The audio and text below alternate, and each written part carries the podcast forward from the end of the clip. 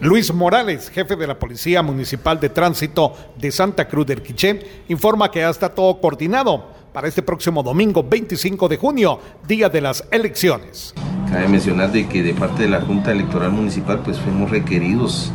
para resguardar el perímetro donde ellos van a estar ubicados, por, lo que desde este momento pues hacemos un llamado también a los vecinos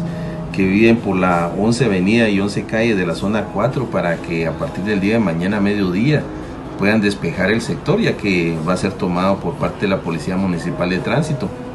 Esto con el fin de que haya más fluidez vehicular, que de alguna otra manera las cajas cuando ya sean distribuidas a los distintos centros de, votación pues puedan salir sin ningún inconveniente. Tenemos eh, ya programado el despliegue de los agentes para distintos puntos de votación que vamos a tener. Hay 10 en el casco urbano y 10, eh, 10 centros de votación en el área rural parece que unos, eh, uno de los del área rural creo que se va a dividir en dos partes, pero queda en el, en el mismo sector. Eh, parte del trabajo de nosotros va a ser eh, tratar de que la circulación vehicular pues sea fluida, que no haya estancamientos, que no haya algún tipo de,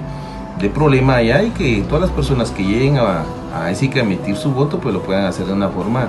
tranquila, adecuada y que realmente exista